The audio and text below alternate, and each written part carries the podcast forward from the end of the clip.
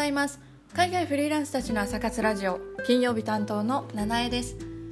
このラジオではパリで活躍するサキと海外在住フリーランス女子たちが朝活ラジオをお届けします。本日は私ナナエがマインドヘルスに関連した植物療法をお話しいたします。皆さん改めておはようございます。今日はどんな気分でお過ごしでしょうか。今日のラジオでは人生を豊かにするものについてお話をしたいと思います。私は以前にがつに自分の体質にぴったりのハーブがわかるメールセラピーという無料企画を行いました。で、そのセラピーを行うために参加してくださった皆さんににじゅうもんくらいのセラピーシートに回答していただいたんですね。そのセラピーシートの質問の中の一つに、自分の人生を豊かにしていると思うものは何ですかという質問があります。で、普段はセラピーシートの内容はすごくプライベートだし、まあ、デリケートなことなので絶対に他の人に言ったりとか他言はしないです。ただこの質問に対する皆さんの答えはどれもいいなと思うものばかりだったので、えー、今日は皆さんにもぜひ知ってほしいというか、いいものをシェアしたいなと思ったので、えー、お話ししていきたいなと思います。えー、名前はもちろん出しませんし、誰がこの回答をしたというのは分からないようにして、えー、後ほど少しシェアさせていただきます。はい、そして今日はせっかくなので、このラジオを聞いてくださっている方に、人生を豊かにするものは何ですかというのを聞いてみたいなと思います。もしよかったらいっぷんほど時間を取りますので、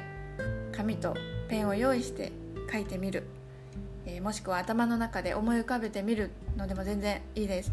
ちょっとやってみてほしいなと思います。はい、まあ、いっぷんなんですけれども、あんまりね長い時間を取るとこう考えすぎてしまって手が止まったりとか、こうロジカルな左脳が入ってきて直感を邪魔してくるので、こういっぷんという短い時間でパパパッと思いついたものからこう書いたり、えー、思い浮かべてみてほしいなと思います。はい、では、えー、いっぷん始めたいなと思いますが、よろしいでしょうか。はい、では、えー、皆さんの人生を豊かにすると思うものは何ですか。いっぷん用意スタート。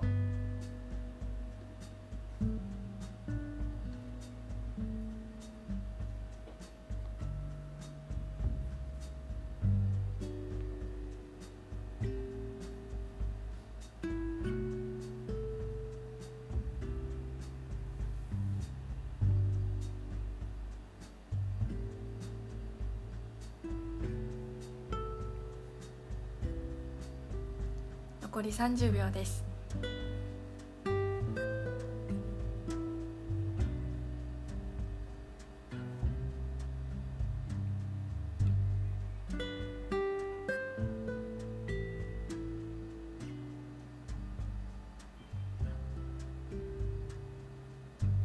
残りじゅうびょうです。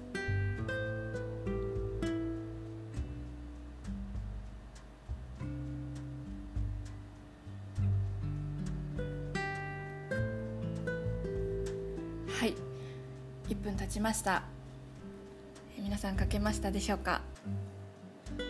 うひとつとかふたつしか思い浮かばなかったとかでも全然大丈夫です。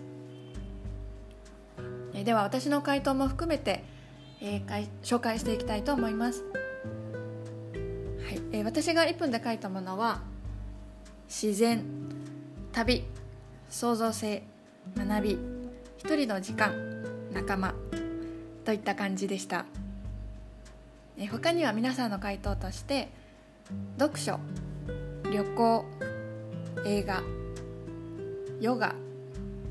英語、大学時代の生活、自然や植物、周りの人たち、見たことのない景色や行ったことのない場所、とりあえずやってみる精神、優しさ、笑うこと、人とのつながり、知識、おいしく食べること、自然の美しさ、